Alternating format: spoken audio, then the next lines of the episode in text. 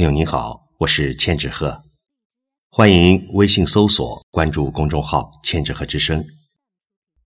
今天和您分享的是作家一野的作品《星湖的风景》。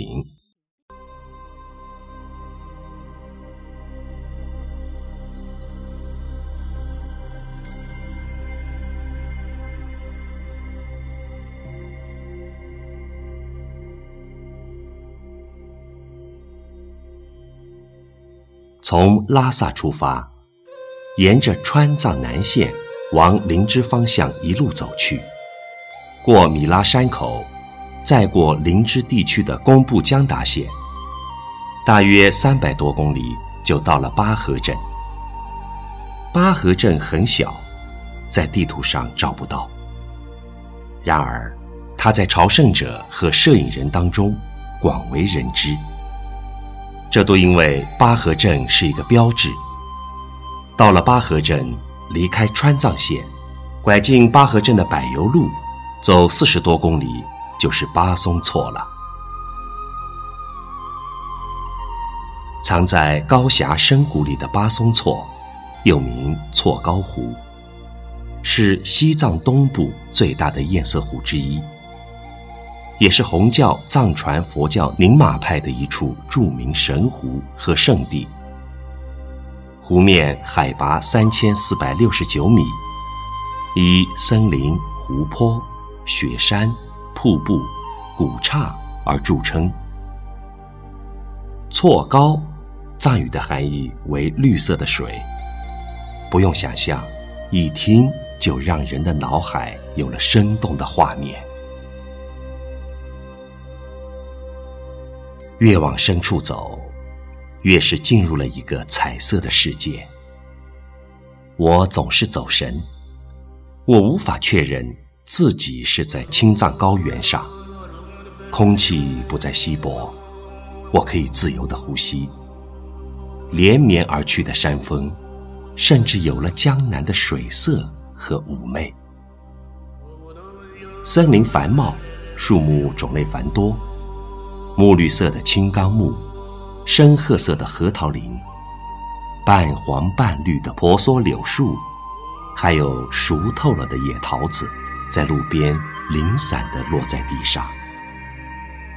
流水叮叮咚咚响，不绝于耳。山鸟高高低低飞，恍若梦境。心里期待着，巴松措。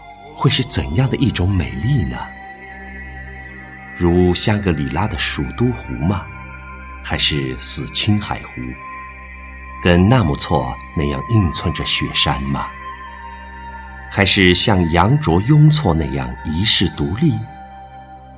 尽管我做过很多种设想，然而，当我站在巴松措的岸边，真切地看见他的容颜。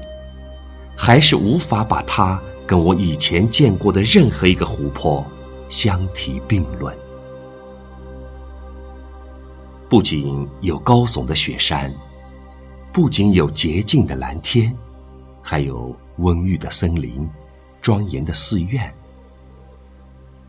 恰逢了深秋，红的红了，黄的黄了，在湖的四周斑斓多姿。临湖的那些纷纷探出头去，顾盼生香，把那绿的水映照成七彩锦缎，仿佛伸出手去就能把那锦缎拎了上来。正看得迷醉，也不知道从哪儿吹来的风，细细的，犹如一双轻柔的手，在那水面上不经意地划过。一湖的色彩便细细碎碎的荡漾开去。湖边坐着一个人，他的背后是彩色的树林，他的前面是波平如镜的湖面。他好像在读书，又好像什么也没做，只是在那出神。很久很久也没有动一下。他可能是生怕打破了寂静，或者他在跟水里的鱼儿轻声低语，心想：这个人也许在这湖边坐了一千年呐。千年前，他现在坐着的石头上，也许就坐着一位身穿绛红色长衫的小喇嘛。忽然间，好像有些明白了，为什么一千五百年前的唐代，红教会选择在这远离红尘的巴松措一侧建起错宗宫巴寺。也许，就因为这一湖的澄明寂静吧。巴松措是镶嵌在高原上的一块翡翠，光洁纯净。没有一丝杂质。